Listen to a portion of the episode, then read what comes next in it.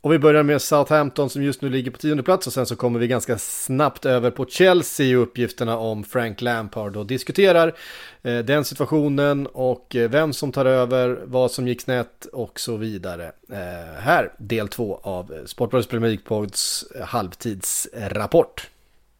Eh, som sagt, eh, Arsenal förlorade i lördags mot Southampton i FA-cupen och eh, Southampton hittar vi på placeringen precis ovanför då på tionde plats. Eh, dessutom med en match mindre spelad på 29 poäng. Det är ett Southampton som jag inte trodde så jättemycket på inför säsongen. De eh, låg riktigt skrynkligt till eh, förra säsongen under en period, inte minst den där eh, jätteförluster mot Leicester kommer man ju ihåg. Sen har liksom Hasenhüttel tagit tag i det här gänget och gjort det till ett otroligt svårslaget lag. En, ett mittfältspar med eh, Romeo och Ward Prowse som är eh, inte bara, inte bara eh, jobbiga att möta rent fysiskt, för det, det smäller rätt bra där. Det, eh, Ward Prowse högerfot är ju verkligen poäng, poänggivande på så många sätt. Och, eh, Kalle, hur imponerade du av hur han har fått ihop det här gänget?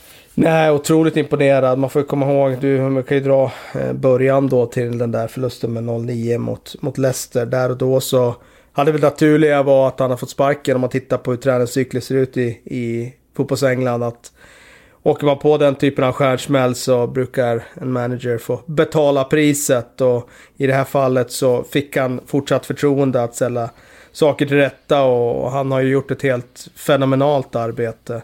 De har ju byggt också på en egen identitet. Jag tycker de har det bästa 4-4-2 försvaret i hela ligan. De springer väldigt mycket. Eh, det är svårt att spela igenom dem. Och de har, eh, ja, med ganska små medel, eh, tänker jag budgetmässigt, satt ihop en trupp med riktigt, riktigt bra spelare. Och det är ju inte så enkelt att göra det. Utan de har ju fått mer än vad de betalat för. Jag tänker på en sån som Kyle Walker Peters. Som mm eh, man får säga är en någon, Det finns ju så många högerbackar såklart i ligan som är riktigt bra. Men han tillhör ju i alla fall... Han är nästan bäst. Eh, vad sa du?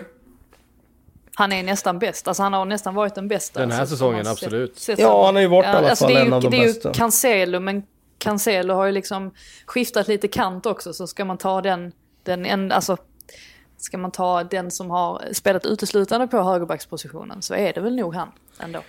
Ja, och sen har jag menar, det finns ju andra spelare. Jag tycker den här Ibrahim Diallo som inte startar varje vecka. Han har ju bara startat tre matcher tror jag. Men eh, när han har spelat har han ju visat vilken enormt hög potential han har också. Så att det är uppenbart att SA-15 har återfunnit lite av sin den där fingertoppskänslan när det handlar om på transfermarknaden och hitta fynd.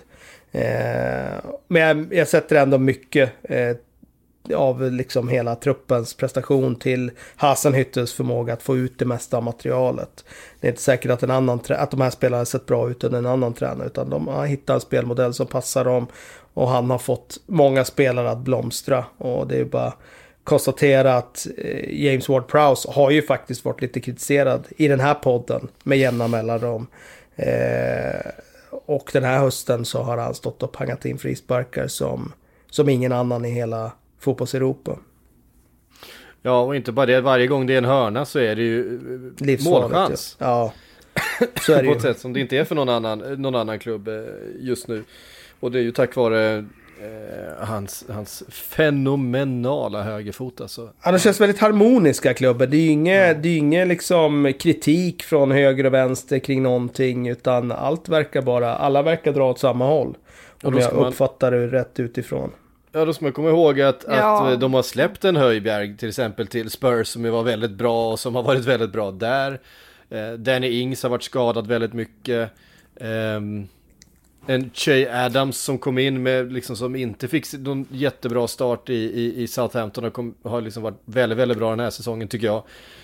Eh, Ja. det var väl det jag skulle tillägga också. Att, alltså just att de har inte sådär jättebred trupp som man ser det nu när de har alltså många spelare som är frånvarade. Där man, alltså Westergård till exempel som har varit väldigt bra. Och Ings inte minst som du redan har nämnt och sådär. Så, så märker man ju att eh, de, ja, alltså alternativen är inte sådär väldigt många. Så det är väl någonting i så fall som kan tala emot mm. dem. Eh, alltså på sätt att vara våren nu. Ja. ja. De kommer ju förmodligen inte räcka hela vägen fram. Men säg att de skulle ligga kvar bara på den positionen de gör nu, plats 10. Då får man se det som en väldigt, väldigt bra prestation. Jag tror inte man ska sätta ribban bara för att de har varit uppe någon gång den här säsongen. Uppe på topp 4 och sätta liksom att Nej. en tionde plats är liksom eh, ja, godkänt. Utan det är en överprestation sett till det materialet de har. Verkligen. Och på nionde plats då, eh, från eh, ett steg upp från Southampton, där hittar vi Chelsea. Och då har där vi då grejer. Där händer det grejer. Eh, under poddens inspelning. Nu fick vi med oss en nyhet, att den breakade inte eh, en halvtimme efter vi hade stängt av här som det, som det brukar göra. Och eh, det är The Telegraph som avslöjar idag att eh, Frank Lampard har fått sparken och eh, att bekräftelse kommer komma under dagen idag.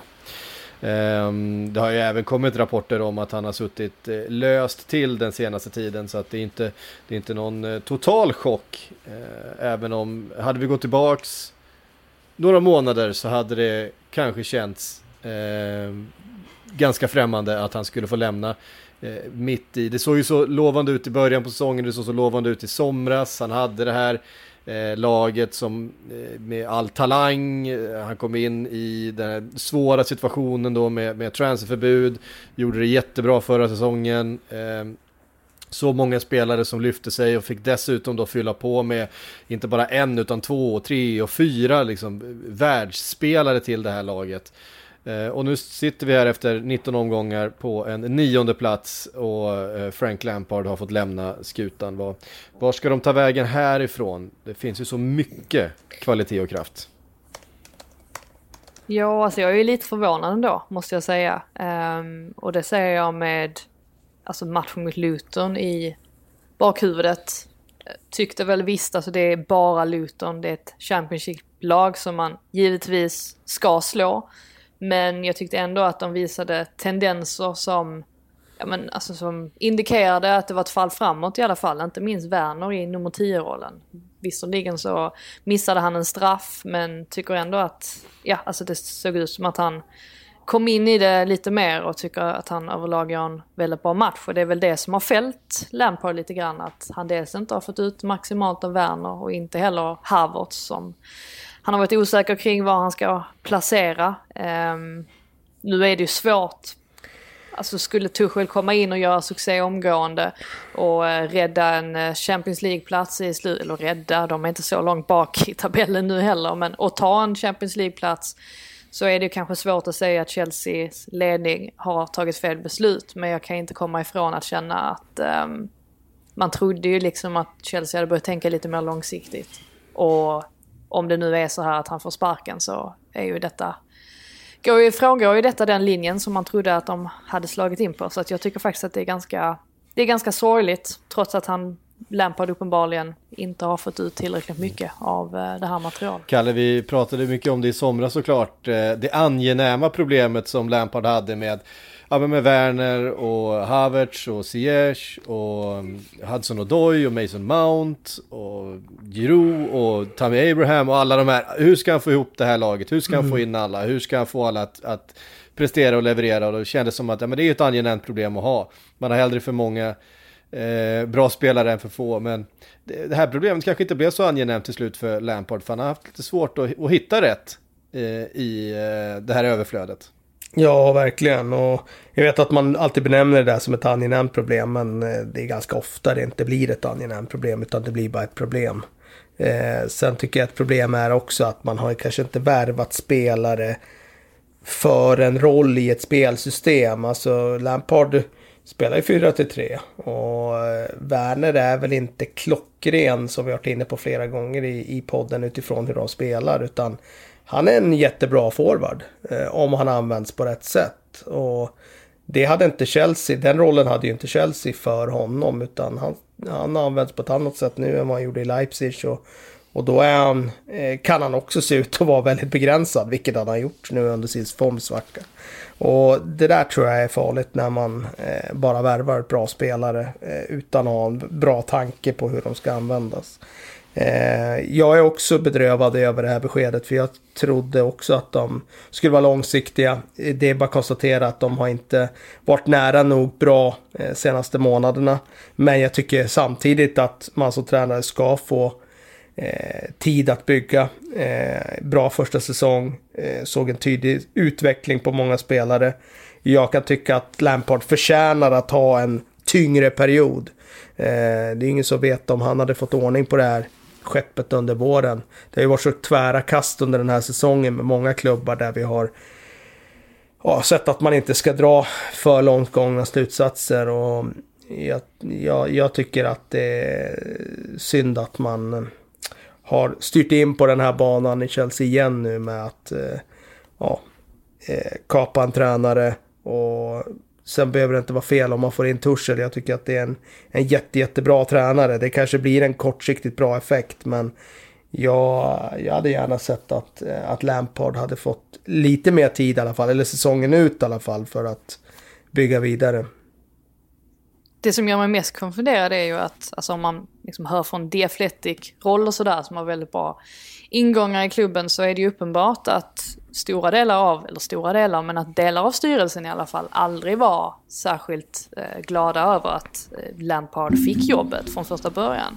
Och att det är liksom det som ska ha hängt kvar, att man inte riktigt har eh, ja, men, tyckte om hans sätt att arbeta på, att vissa spelare ska exempelvis ha klagat på att eh, Lampard inte har gett dem tillräckligt tydliga taktiska instruktioner, eh, vilket i sin tur ska ha gjort då att Lampard har slutat prata med dem. Ehm, det verkar vara en massa saker som florerar kring det och Lampard har ju även, alltså visade ju eh, väldigt stor ambition att värva tillbaka Declan Rice får man väl säga att det är med tanke på att han en gång tillhörde ungdomsakademin där och att det ska ha irriterat ledningen också. Eh, att hans relation med eh, Marina Granovskaja som är en oerhört viktig del av styrelsen. Att, den inte ska, ja, att deras relation ska ha varit lite skakig nu på sistone. Ehm, så det är ju väldigt mycket som pekar mot att Chelseas ledning under ganska lång tid inte har ansett att Lampard har varit rätt man för jobbet. Så då kan man ju fråga sig lite varför de anställde honom från första början. Ja, eftersom att han är en klubblegendar. Ehm, jag antar väl att hade han inte varit en klubblegendar då hade han nog varit borta från den posten från, eh, ja, för länge sedan egentligen. Mm. Vem tar då över? Vad tror ni? Är det Thomas Tuchel? Det verkar vara i stort ja, sett klart Tuchel. med Tuchel. Mm. Och jag vet inte, jag tycker vi har, vi har ju varit inne på det tidigare att Tuchel är ju inte, han är inte den mest sympatiska människan i världen. Men det är kanske det man behöver nu, som Chelsea de har haft, behöver. De har haft hyfsade framgångar under Mourinho till exempel. Som... Ja, precis. Så att, um, ja, det är back to, um, ja, som det brukade mm. vara. Helt enkelt. Det är bra, man, man vill ha ett Chelsea som är lite mindre likable än vad det var framförallt förra säsongen. uh, det, det, det, det, passar dem inte på något sätt. Um, Eh, på åttonde plats ovanför Chelsea så hittar vi Jack Grealish. Eh, för att eh, Aston Villa eh, är 90% Jack Grealish och 10% eh, alla de andra. Det är den känslan man får i alla fall. Han är liksom hela det här lagets eh, ja, stjärnstatus och, och, anledning till att de ligger med så bra som de gör och, och har ju faktiskt två hängmatcher upp eh, på flera av de andra på sin åttonde plats? Jo, alltså jag tycker absolut, alltså Grealish, han ska eh, hyllas självklart och har ju varit alltså, en av den här ligans absolut bästa spelare under säsongen. Det är väl egentligen bara Harry Kane som slår honom i, i mitt uh, tycke om man ser totalt sett. Um, men jag tycker inte man får glömma bort heller uh, Aston Villas backlinje som kanske hamnar lite i skymundan men som också har fallit väldigt väl ut med Matty Cash, Konsa, Mings och Taget. De ehm, Eh, har sett oerhört stabila ut och är också en väldigt stor anledning till att Aston Villa ändå ligger eh, där man ligger. Eh, så att det är många bra komponenter i Villa som har fungerat, inklusive då att Ollie Watkins, att man fick in honom från Brentford, det var ju uppenbarligen också en, en väldigt bra värvning. Sen gillar jag Ross Barkley, nu har han ju varit skadad ganska mycket men är tillbaka nu igen vilket har gjort att Grealish har liksom gått över lite på kanten igen. Det är också en sån spelare som det märks att han trivs i, i Villa och han, eh, han smälter väldigt bra in. Så att det är mycket, mycket bra och mycket goda saker att säga mm. om. Alltså, Man får ju säga att eh, sett till värvningar så, så blir det väl 10 av 10 sett till hur de har hanterat eh, sommarfönstret. Det finns väl knappt en värvning de har gjort som inte har fallit väl ut från den här sommaren. Ingen jag kommer på i alla fall. Ingen som eh, jag drar mig till minnes sådär. Nej. Och Nej. ha det. De värvar alltså Cash, Watkins, eh, Bogard, Martinez, Traoré. Och det är alltså Cash. Mm. Och Traoré har ju verkligen Cash succé, Watkins succé, Martinez succé, Traoré succé. Och Lamane Bogard, ja, har inte spelat så mycket. Och Konsa kom förra säsongen va? Ja, det kanske han gjorde. Det känns inte som han har varit så länge i, i Aston Villa i alla fall. Han kom in för förra säsongen. Han kom ja. 2019. Ja. Värvad från Brentford. Stämmer. Uh, ja, det har ju varit ett, ett imponerande arbete. Men så, vi måste prata lite mer om Jack Grealish. Vad är det för fotbollsspelare? Ja, vi har ju sagt det mesta. Vi har ju pratat om honom vecka ut och vecka in. Men det är klart att han har gått från att vara bra. Eller ja, jag skulle säga så här. Han var ju spännande när han kom fram som supertalang i Aston Villa och, och visade fram fötterna. Där så kunde det ha gått åt alla möjliga håll tycker jag nog. För det kommer ju fram sådana spelare rätt ofta. Och sen har han liksom spelat klar, kvar i sitt hjärtas klubb under den här ökenvandringen de har gjort ner i Championship och, och Utvecklas såklart under den tiden. Kommer upp i Premier League igen, var jättebra under förra säsongen. Men han har ju trots att han var, tycker jag, topp 15 spelare i Premier League förra säsongen tagit ytterligare ett kliv den här säsongen upp till att vara verkligen en superstjärna. Och nu är han ju uppe på den nivån så att han eh, Ja men nu är det ju den, den breda, så då menar jag verkligen den allra bredaste massan som inte tittar varje helg på Premier League. De får ju upp ögonen för att det här är en av, ja den här säsongen i Europa, eh, en av de bästa spelarna av alla i alla toppligor. Och eh, det, det är en häftig utveckling, det får man säga. Eh, bara 25 år fortfarande med tanke på hur länge han har varit med. Han har ju varit med sedan Kvarnbrand känns det som. Men eh, fortfarande bara 25 år så att han har många år kvar och det är nu han ska profitera på, på den här säsongen han har gjort och fortsätta spela på den här höga nivån. Men det känns farligt varje gång han har bollen på sista tredjedel. Han kan skapa eh, chanser av ingenting den här säsongen. Det är inte många som spelare som har alla de egenskaperna som han har. Och inklusive att man är en väldigt stor ledare också. För att det märks ju väldigt tydligt att det är han som för Aston Villa hela tiden. Han är ju väldigt alltså, högljudd på planen. Han är ju egentligen en riktig jävel också. Alltså, han bråkar ju med allt och alla och svär och har sig. Eh, det gör ju i och för sig Dean Smith också. Men eh, det funkar ju uppenbarligen. Så att han har ju alla bitar egentligen som krävs för att bli en riktigt stor spelare även på sikt, alltså under, under en längre tid. Ja, och det, det eh, pratas ju om stora eh, transfersummor för honom och många som är intresserade eh, till sommaren här och det kommer bli eh, svårt för Aston Villa att hålla eh, kvar honom, men det kommer bli dyrt för alla som, eh, alla som är intresserade. Eh, så är det ju bara. Det pratas eh, väl framförallt Manchester United. Eh, som visserligen har en hel del spelare men Pogba ut, Grealish in, känns inte osannolikt. Um, vi uh, rör oss från eh, Aston Villa då till West Ham på sjunde plats. Um, jag vet inte, vi hittar ingen, vi hittar ingen Jack Grealish i West Ham, men vi hittar uh, en hel del annat och framförallt en David Moyes som är tillbaks på något sätt. Det här är ju Eh, alltså, jag, jag, skulle nästan vilja hävda att det här är, det här är mest liksom, David Moyes uh, återupprättelse som en, som en uh, duglig och pålitlig uh, Premier League-manager än kanske någonting annat. Um, jag vet inte, håller ni med mig? Ja, det kanske är, story, det är den största storyn från West Ham, absolut. Um, och hur, hur har han ja, gjort det? man vet knappt vad man hur ska... Har... Ja, han jag tänkte bara säga, man vet knappt var man ska börja Nej. någonstans. För att Western var ju verkligen det var, fanns många frågetecken inför säsongen, inte minst eftersom att hela säsongen drog igång med hela den här Diangana-härvan där eh, Mark Noble var ute och vevade på Twitter över hur ledningen hanterade klubben och så vidare. Men själva ja, förtroendet för Mois verkar ju aldrig ha varit rubbat. Och de har fått ihop ett, eller han har fått ihop och hittat identifierat ett spelsätt som fungerar väldigt bra för dem. Och eh, har ju en del spelare som är väldigt fina också. Alltså jag tänker inte minst då på Rice och Susek som har bildat ett inomhittfält som har varit ett av de bättre i hela ligan. Eh, Fabianski, där har man en väldigt bra målvakt. Och Bonna, eh, mittback, som har stuckit ut. Eh, Antonio har man ju längst fram. Visst, han saknades ett tag med lite skador, men är ju en riktig sån där centertank som jag kan tänka mig att Mois fullkomligt älskar. Och sen så kryddar man det lite med Bowen som är lite mer den här kvicka, löpvilliga spelaren. Och Ben Rama också som får mer och mer speltid. Så att det är rätt, rätt mycket bra att, eh, att ta av i West Ham. Och som sagt, de har hittat ett, ett sätt som fungerar eh, för dem och gör dem väldigt, väldigt svårslagna.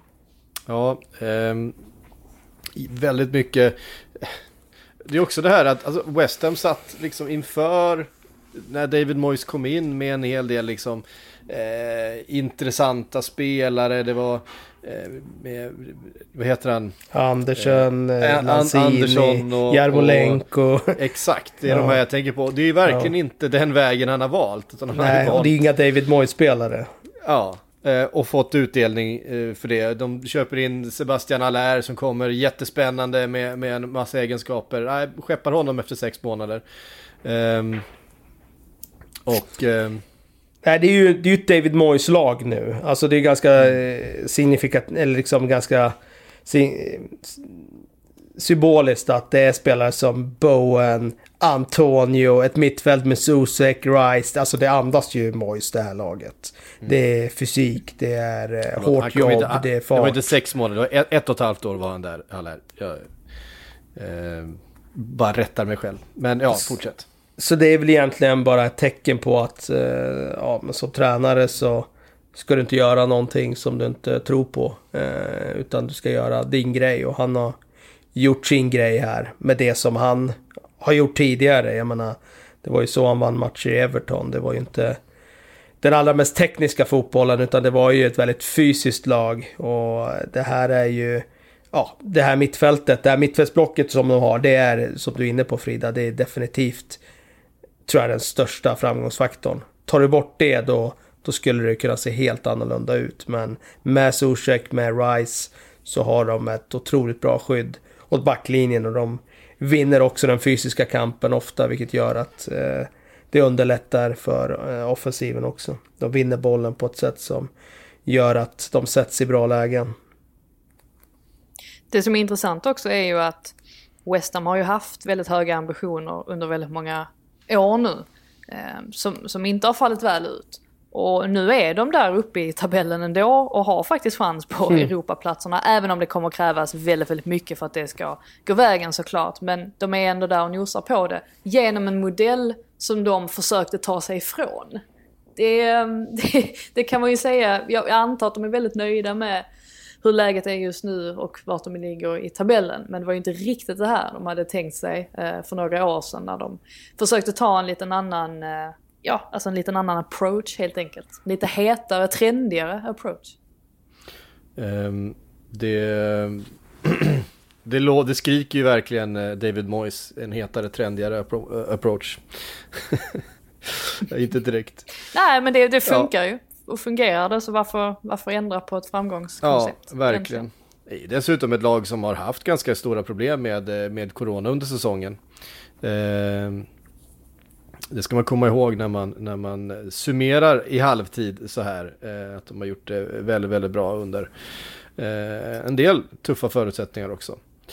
Eh, på sjätte plats, ett lag som vi pratade väldigt mycket om i början på säsongen. Sen eh, eh, tappade de formen under, under en tid i höstas. Nu har de liksom smugit igång igen och ligger väldigt, väldigt bra med ett Everton med två hängmatcher då upp till eh, bland annat Liverpool eh, såklart.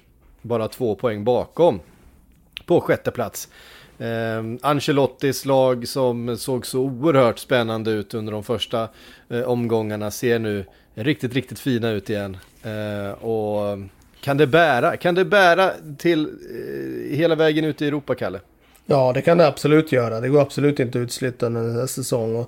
de har ju också, jag tycker alla delar eh, egentligen. Eh, de har ett försvar som ser bättre ut än vad det gjort, ja egentligen sen David Moyes tränade laget. Och det är rätt länge sedan nu. Eh, de har eh, eh, en offensiv som, ja i klass med vilket lag som helst tycker jag. På sitt sätt. Alltså de kan ju inte spela den fotbollen som Liverpool och Manchester City gör. Eh, men de kan göra mål på, på andra sätt. De kan hota lag på, på andra sätt. Och de har eh, en Rodriguez som såklart är en av ligans absolut bästa på det han är bra på. Spela fram, skapa målchanser. Eh, sätta den sista passningen. De har Calvert Lewin som både kan springa, som kan vara jobbig i boxen och som kan nicka. Richard Lison som eh, är jättespetsig eh, individuellt också. Så att jag eh, utesluter inte alls att eh, Everton är där och stör. Det tror jag inte att... Utgångstipset är såklart inte att de tar topp 4, men eh, de kan definitivt vara där och hota den här säsongen. De vinner de sin match eh, som de har eh, ospelad. Ja, de har ju två matcher upp på Liverpool till och med. Då är de ju mm. till och med eh, uppe på, på tredje plats i ligan. Mm. Um, ja, det är, eh, det är verkligen eh, eh tajt där uppe ska man, eh, ska man komma ihåg. Det är många lag från, från Western på 32 poäng, då så är det 8 poäng hela vägen upp till Eh, Manchester United som leder just nu med en hel del hängmatcher insprängt däremellan också. Så att eh, det, det, är mycket som kan hända och eh, väldigt intressanta omgångar som, eh, som följer. På femte plats just nu då Spurs på 33 poäng möter ju Liverpool på torsdag igen i en Eh, rätt spännande match får man säga eh, om eh, placeringarna där. Ett eh, Spurs med Mourinho som har fått en, eh, precis som flera andra faktiskt, en, en, enorm utdelning på en del av sina nyförvärv. Ehm, framför allt Höjbjerg skulle jag väl, väl säga eh, den här säsongen har varit väldigt framträdande. Och sen så har man ju sin superduo då i, i Jominsson och Harry Kane. Och Frida, du var inne på att Harry Kane kanske har varit ligans allra bästa spelare den här säsongen.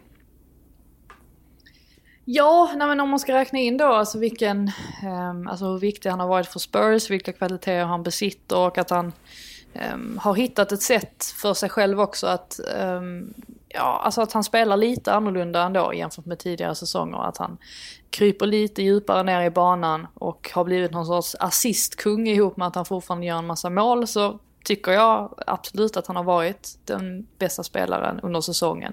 Uh, I hård konkurrens då med Grealish.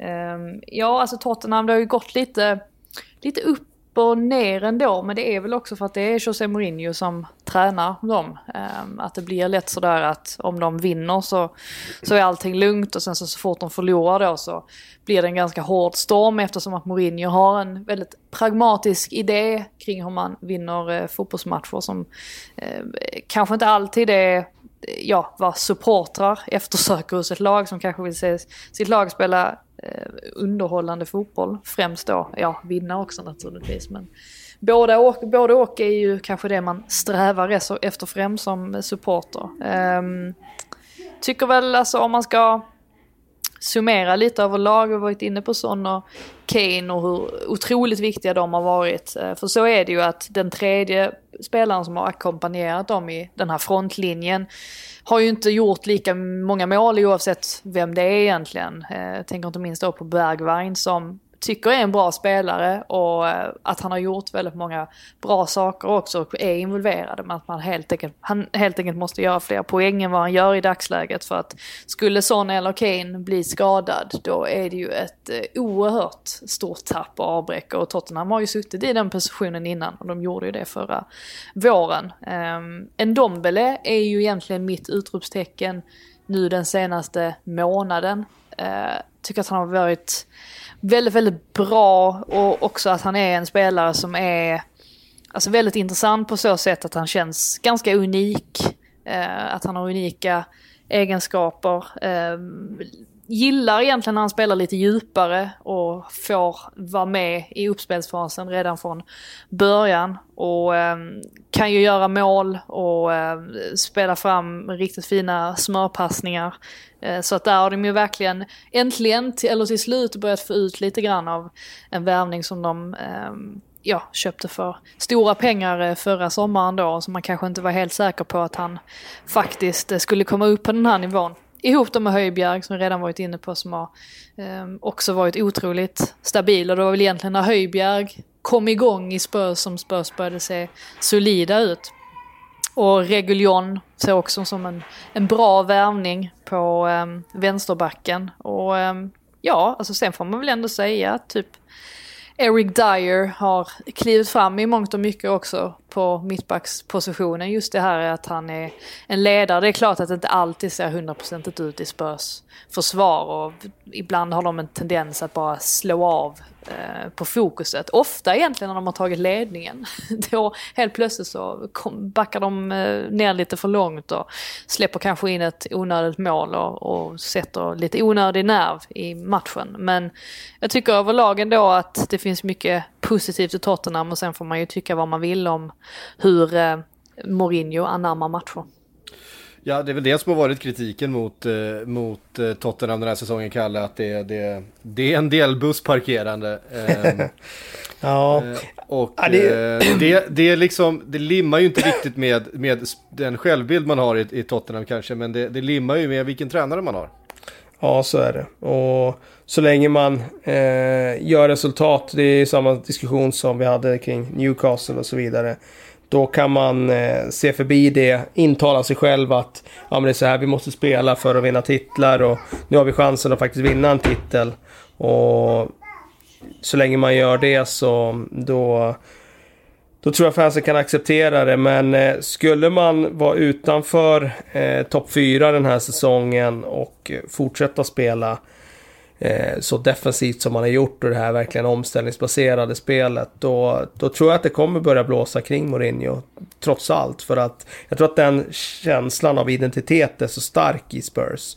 Att man vill inte eh, bli förknippad med ett eh, lag som parkerar bussen. Utan man vill vara ett lag, lirarnas lag som, som spelar på ett, på ett visst sätt. Och, och jag tror att det det, blir, det kommer inte finnas något mellanting här när den här säsongen ska historieskrivas. Utan antingen är det succé eller så är det fiasko. Och det kommer handla om om man är på topp 4 eller inte. Och fiasko det är ett hårt ord såklart. Men då, då sätter jag liksom i, i, i relation till spelsättet. Man hade accepterat att vara utanför topp 4 om man hade spelat bra fotboll. Men är man utanför topp 4 och ska spela på det här sättet. Då tror jag det kommer ses som ett misslyckande faktiskt. Då hade man kunnat vara utanför topp 4 och spela bra fotboll istället. Precis, eh, och topp 4 är där vi eh, hamnar nu då. Liverpool på fjärde plats efter en eh, riktigt svag månad. Ehm, där man ju ja, helt enkelt har droppat från den där första platsen ner till just nu då fjärde plats. Och det kan eh, faktiskt med lagen som jagar med några matcher mindre spelade så att det kan droppa ännu ett par placeringar här den närmsta tiden. Vad, såklart, det är en, det är en eh, höstsäsong, eller en halv säsong, en höst som präglats av skador i väldigt hög utsträckning. Eh, Van Dijk hela, hela säsongen, Gomes hela säsongen. Eh, Diogo Jota som började så bra eh, borta i, i stort sett, ja, väldigt stora delar av säsongen i alla fall. Eh, men det är väl inte hela förklaringen ändå, eller? Ehm, det såg ju ändå helt okej okay ut, i alla fall en, eh, till början där utan, utan van Dijk och Gomes, Frida.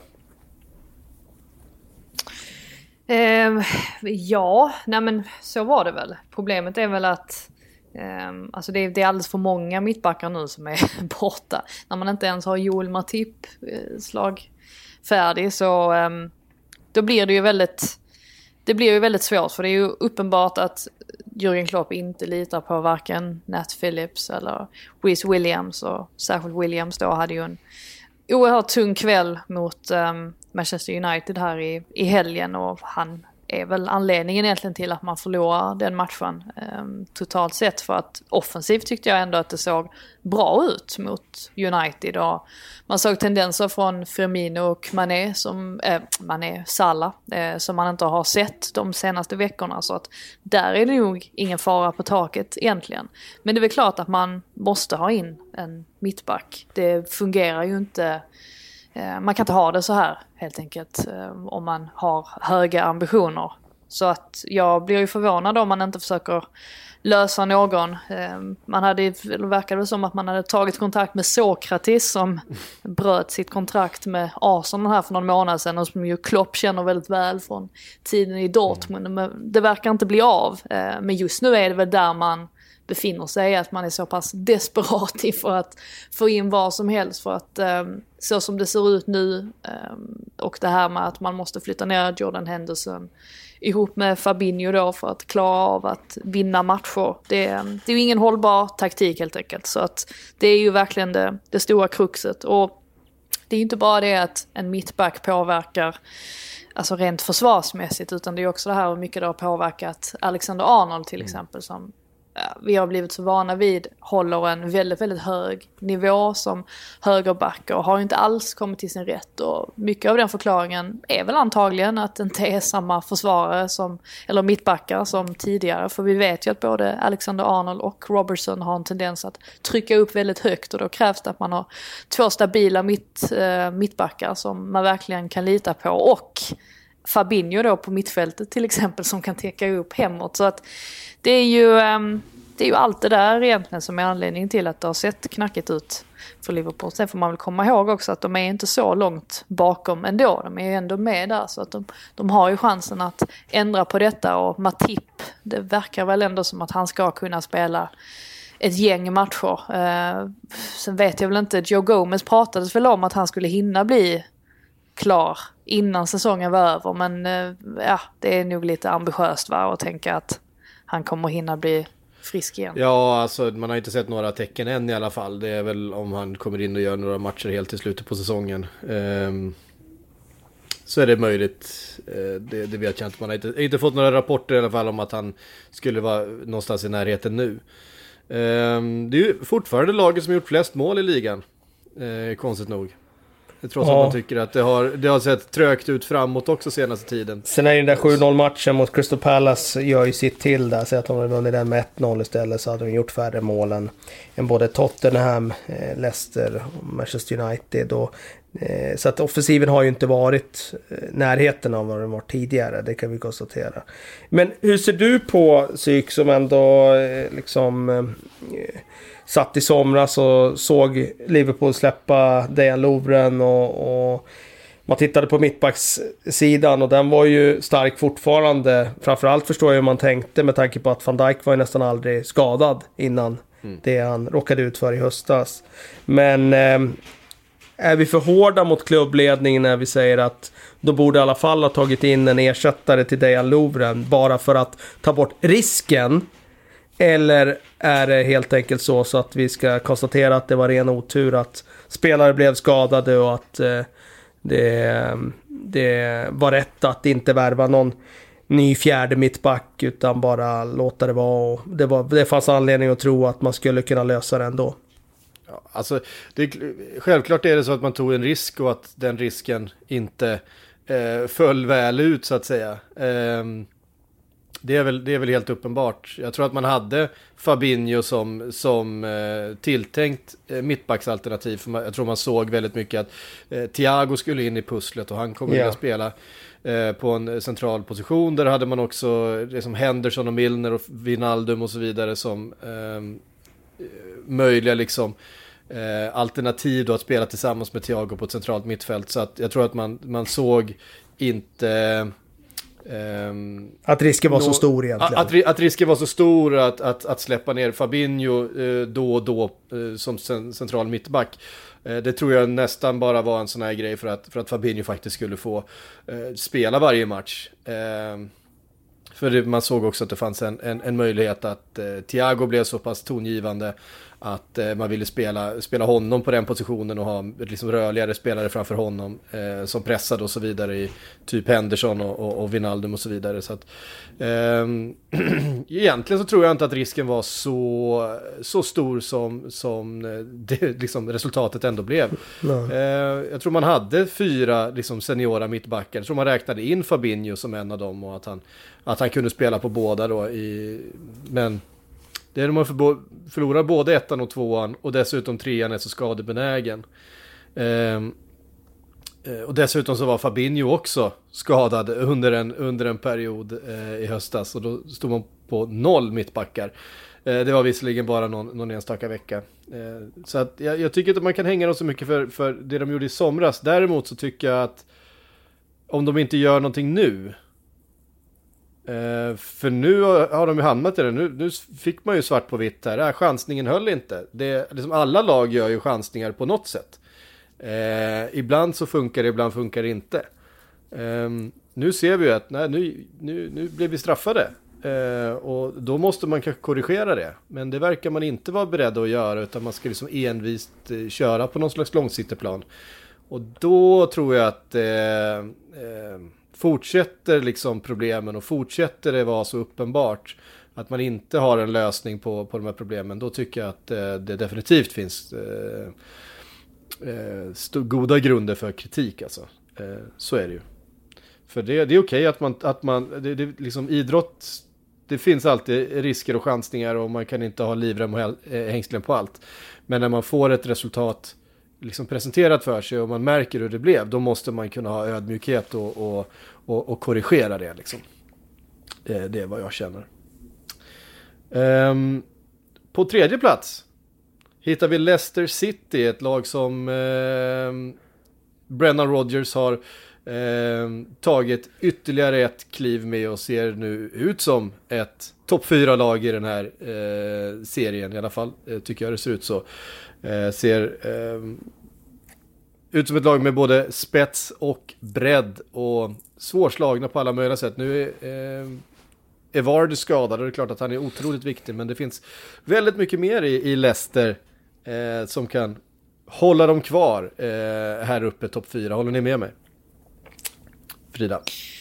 Ja, ja nej men absolut. Um, tyckte väl framförallt att man såg det väldigt tydligt i mötet med Chelsea nu för någon vecka sedan att där Chelsea kanske har eh, stått och stampat lite så har ju Leicester tagit kliv framåt snarare. Ehm, och gör ju det trots att man hade väldigt mycket skadeproblem i backlinjen i början av säsongen. Och ehm, på tal om det här med ytterbackar som vi har nämnt rätt mycket så måste man ju slå ett slag för en sån som James Justin som verkligen har kommit in och ryckt åt sig den platsen totalt. Eh, han kan ju spela både till vänster och till höger men, eh, och nu är ju Pereira tillbaka men det är inte så enkelt att bara kliva in där eh, när eh, Justin har gjort det så pass bra som han har gjort. För Fana har vi pratat om väldigt mycket som också har gjort den platsen till sin eh, bredvid eh, Evans. Och ihop då med att man har spelare som Thielemans som eh, genomgående också eh, är alltså, oerhört nyttig spelare att tillhandagå och Madison som eh, plötsligt har börjat göra lite mer mål och sådär. Och var det då som egentligen kanske har, alltså nu är han väl dels skadad tror jag. Och um, har väl kanske inte egentligen varit uppe på sin högsta nivå de senaste matcherna. Men eftersom att det finns så många andra spelare som kli kan kliva fram och ta, den, ta det offensiva ansvaret, har vi Barnes också får man väl nämna så har det inte gjort så mycket. Så att det är ju en oerhört stark startelva framförallt som Leicester har. Så att, um, ja, alltså Brendan Rodgers, där har man en, en väldigt skarp och duktig tränare också. Det var ju bara några små taktiska medel som gjorde att han slog ut Chelsea totalt där i det mötet. Så att de um, är verkligen farliga och förtjänar verkligen att vara med så här högt upp i tabellen. Och de lär väl antagligen ligga där också under resten av säsongen. Sen såg vi ju under förra säsongen, eh, de sista, den sista månaden där, att de tappade en hel del. Ehm, så att det är väl kanske det i så fall som är en fara, att de inte har sån där jättebred trupp de heller. Och att ehm, det möjligtvis kan ehm, ja, alltså kan knäcka dem i slutändan. Men de har ju bredare trupp nu känns det ju som än vad de hade förra säsongen. Så att um, jag tror absolut att de kommer vara med under väldigt lång tid. Samtidigt får man säga att det säger något om deras utveckling om man tittar på de spelarna som inte startar längre och som inte ens är i närheten av att starta. Demarai Gray var ju en väldigt spännande ytter tycker jag under ett par år och stor potential och han är på väg bort nu för att han inte får spela. Och Hamza Choudhury såg ju också ut som en, en spelare när han kom fram. Han får inte heller spela någonting. Nu ryktas att han är på väg bort. Ricardo Pereira, det var ligans bästa högerback förra säsongen. Han får inte spela. Eh, vi har Ayosi Perez, han är inte givet ordinarie. Cengiz Ynder har ju visat kvaliteten när han har fått chansen. Eh, Suyunsu är ju inte ordinarie med tanke på hur bra Fofana har varit. Så att det är sannerligen inga dåliga spelare som, som bänkar i, i Leicester om de har alla tillgängliga.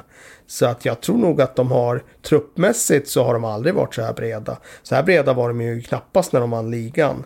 Eh, så att, Nej, då var de eh, skadefria istället. Ja, de var väldigt skadefria. Spelade samma elva vecka ut och vecka in. Man visste varje vecka att, att de skulle byta ut, eh, vad hette han, japanen där framme som spelade. Ja. Uh, Okazaki. Okazaki ja, i 62 liksom. Det gick på auto-repeat varenda vecka liksom. Eh, så jag tror att eh, de har eh, möjlighet att truppmässigt i alla fall kunna hantera den här tuffa pandemisäsongen. Eh, är Brennan Rogers underskattad, Kalle? Eh, ja, det är han nog. Eh, det... Jag tror absolut att han är en, en eh, topplagstränare som förtjänar att få ett Big Six-jobb eh, någon mer gång i karriären. Han hade det ju i Liverpool och var väldigt nära på att vinna titeln där och man kan ju undra hur historieskrivningen hade varit om inte Gerard hade halkat och så vidare. Eh, hans status på Anfield hade ju varit en helt annan om han hade varit den som hade tagit tillbaka ligatiteln till, till Liverpool efter alla år. Ehm, så jag tror absolut att, eh, att han har varit underskattad. Nu får han ju väldigt mycket credit med, för det han gör med Leicester, med all rätt. Så att eh, hans aktier står sig starka och de, han kommer säkert vara på tapeten när, när lag där uppe på Big Six eh, byter tränare nästa gång. Mm. Ja, det är fascinerande eh, karriären då. Man tyckte att eh, ja, det han gjorde i Celtic, eh, jo men det var väl bra, men det var ju det Celtic skulle göra där och, och vinna allting. Han eh, eh, vann ju allt som gick att vinna under tiden där och sen så lämnade han och sen så har det ju inte sett ut så för Celtic. Helt plötsligt så började de förlora. Eh, och nu är de ju långt efter Rangers i ligan där. Eh, så att Uh, han, har, han har ju någonting alltså. Han tog ju faktiskt över Leicester, ett Leicester mot, mot repen. Han tog över ett Leicester som var, som var rejält stukat. Uh, Stämmer. Och har, och har byggt dem till det de är idag. Det är uh, imponerande. imponerande. Ja, så är det. Ehm, men topp två hittar vi Manchester-lagen. Manchester City som trevat lite under säsongen fram och tillbaks. Har haft ehm, det har sett lite håglöst ut. Nu har man väl hittat tillbaks till en form. Även om De Bruyne nu då eh, verkar ha eh, dragit en baksida. Kanske fattas några veckor för dem så eh, kliver man in här i, i den här eh, situationen med eh, 18 spelade matcher då och fem raka segrar i, eh, i bagaget. Möter West Brom här till, till veckan och eh, vi, vi kan väl, det känns som det blir sex. Ja, det är mycket som talar för det. Även om till och med Big Sam konstaterade att eh, De Bruynes frånvaro påverkar i alla fall lite oddsen i den matchen. De, ja. ja. lite större chans när han inte är med i startelvan. Nej men alltså jag måste erkänna att jag tyckte det såg riktigt mörkt ut för City i höstas. Eh, dels var jag oroad lite utifrån om man tittar på förra säsongen så spekulerar vi lite i att Guardiola var på väg bort från City. Och han har väl egentligen aldrig varit kvar och stanna i ett projekt någon längre tid för att bygga om liksom andra svängen i någon klubb. Utan han har byggt sina tre år och sen har han lämnat. Och nu har han stannat längre i City än vad han varit någon annanstans. Och eh, det var inte positivt. Eh, det var ett City som... Eh, eh ja. Åkte på en stjärnsmäll hemma mot Leicester. De fick inte till försvarsspelet. De Bruyne såg ju ganska luttrad ut på planen. Hans kroppsspråk var ju allt annat än bra. Eh, Agüero var skadad, vilket eh, ja, han börjar bli till åren. Man får räkna med att han är skadad lite då och då, men nu var han skadad mer än vad han var tidigare. Förut missade han ju alltid några matcher här och där och det har man väl accepterat i City-lägre, Men nu har han ju varit borta betydligt mer. Och man vet att det alltid påverkat laget genom åren när han har saknats.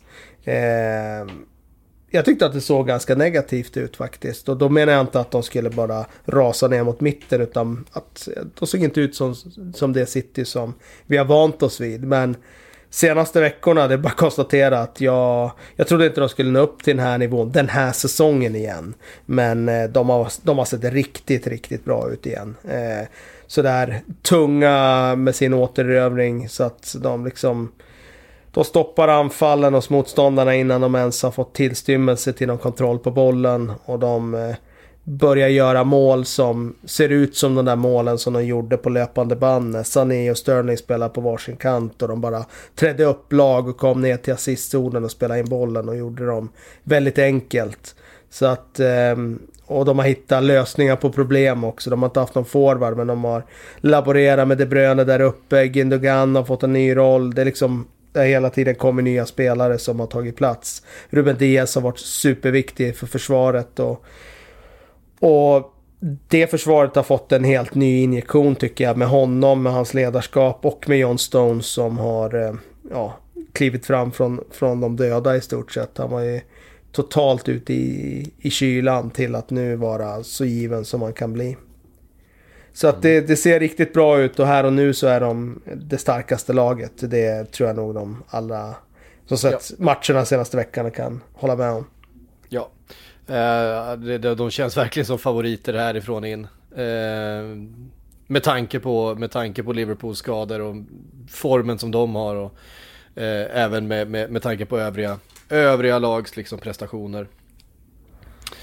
Um, Sen De Bruynes eh, närvaro spelar ju rätt stor roll för, för eh, Citys framgångar. Eh, det vet vi ju, men det finns, det finns fler spelare där. En sån är ju Gundogan som har varit väldigt, väldigt bra den här säsongen tycker jag. Eh, Verkligen. Och inte minst den här, de här senaste veckorna Frida.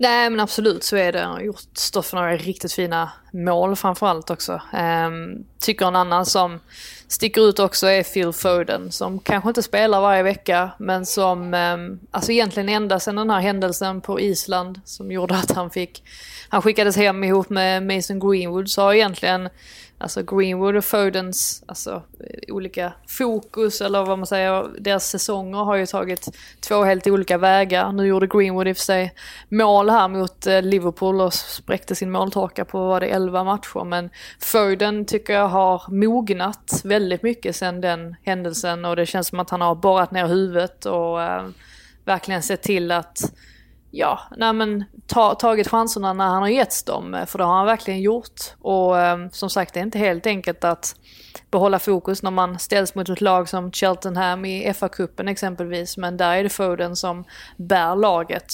Så att, ehm, eh, nej, det, det blir allt mer tydligt i alla fall att han trots allt går en väldigt ljus framtid till mötes. Det har vi sagt i många år men nu syns det verkligen att han har tagit fler kliv och han kommer säkert fortsätta att göra det. Så att de har ju många spelare trots det här att man kanske får fått klara sig utan en, ehm, en nummer nio eh, under stora delar av säsongen då. Nu är ju Ehm, nu är ju Jesus tillbaka men eh, man saknar fortfarande Agüero och behöver väl egentligen få in någon på den positionen. Så man kan väl tänka sig att det kommer handlas någonting till eh, sommaren. Men eh, ja, Pep är ju uppenbarligen en, en smart tränare. Han såg vad som inte fungerade och såg till att åtgärda det innan det var för sent. Och märkligt nog, trots att man hade den knackiga hösten som man hade så ligger man ju otroligt bra med. Och jag håller med, håller med er om att de just nu är stora favoriter till att uh, ta hem titeln. Ja, uh, men högst upp ligger de inte för där ligger uh, lokalrivalen Manchester United.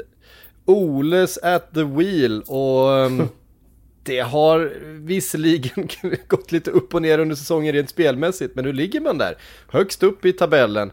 Ehm, och med eh, en färsk seger mot ärkerivalen Liverpool dessutom i eh, FA-cupen och en, eh, ett 0-0-kryss då förra helgen mot de samma. Man mår rätt bra i Manchester United, trots allt Kalle. Man mår bra ja. Ja, ja, ja. ja. Jag tyckte du, jag, jag tror du syftar på matchen mot Liverpool så. Aha, eh, du menar rent allmänt? Ja, det är så... Det har ju stämningsläget kring klubben har ju förändrats totalt. Från misär egentligen om vi går tillbaka till de ja, men premiären och första matcherna i höstas där när eh, det var väldigt negativt och, och det var ju liksom inget som, eh, som talade heller för någon vändning i och med att det var så hårt tryck på, på Solskär. Det var många spelare som underpresterade. Det fanns de här bristerna i truppen som vi har vetat om sedan tidigare. Eh, då tänker jag på försvaret som har varit okej okay emellanåt, men som här och där inte har eh, liksom räckt till. De Gea som har vacklat lite här och där. Eh, centrala mittfältet som inte är lika bra som eh, du pratar om defensiva centrala mittfältet som inte är lika bra som toppkonkurrenternas alternativ.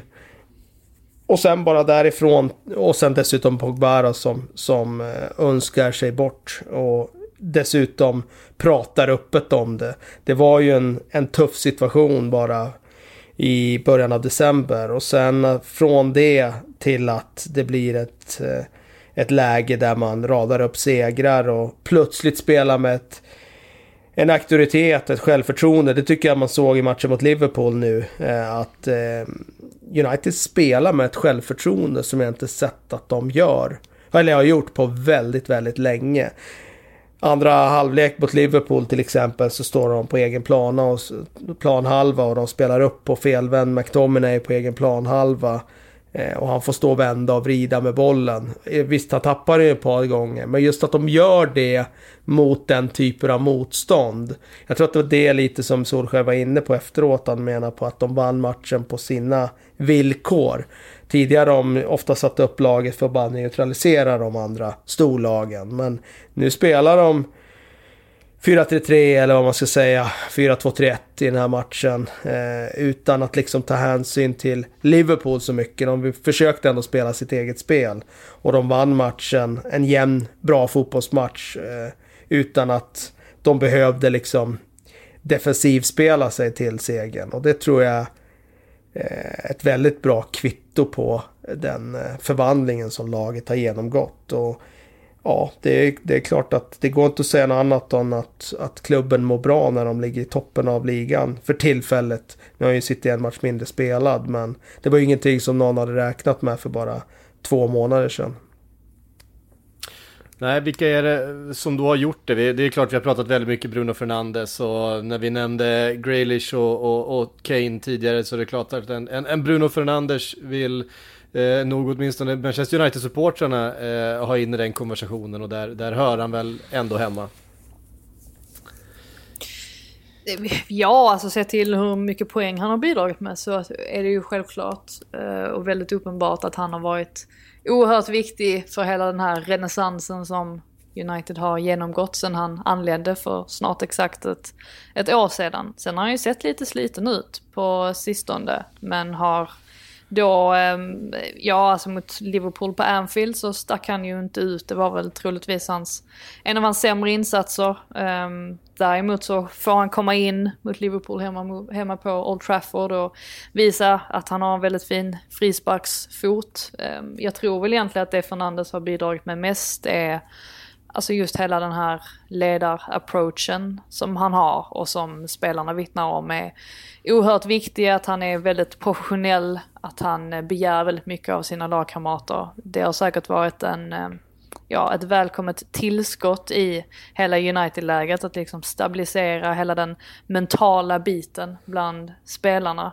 Um, alltså i övrigt så, alltså Paul Pogba, det är ju alltid viktigt när han liksom få en liten skjuts igen som han har haft nu de senaste veckorna så att han kan avlasta Fernandes så att inte allting hänger på honom hela tiden. Och alltså när de gör det så, ja men då har Manchester United verkligen ett väldigt slagkraftigt lag. Um, och en som man verkligen måste lyfta är ju Luke Shaw också som um, har sett, uh, ja det här är väl egentligen den första säsongen på väldigt länge som han inte har haft sådär jättemycket problem med, med skador och så vidare. Att han har fått vara mer ehm, ja, alltså för, konsekvent fått, fått spela och det har gjort honom oerhört gott. Så att det finns ju väldigt mycket bra saker att ta av um, i det här United-laget. Så att på det sättet så borde det ju inte vara förvånande att de ligger där uppe. Men uh, det är det ju ändå med, med tanke på att, uh, nej men hur, hur Solskjaer har varit satt under hård press och de här matcherna som de har förlorat lite där det inte har sett sådär hundraprocentigt ut. Men det är ju också en säsong som är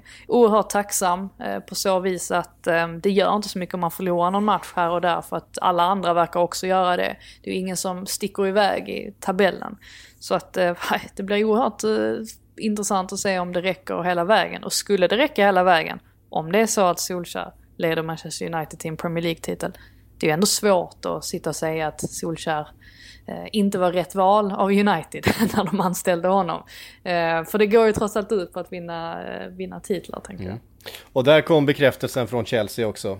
Eh, Chelsea, Chelsea yeah. Football Club has today parted company with head coach Frank Lampard. Eh, jaha, det var det. Mm. Eh, vet ni vad, det här sprang iväg. Eh, vi får ta frågorna lite längre fram. Eh, Sportbladets Premier League-podd eh, är tillbaka om en vecka igen. Vi eh, kommer följa upp, vet ni vad, slutelvan eh, som har tagit lite eh, juluppehåll och vinteruppehåll är tillbaka i slutet på den här veckan för att summera eh, Premier League-omgången som spelas nu de närmsta dagarna.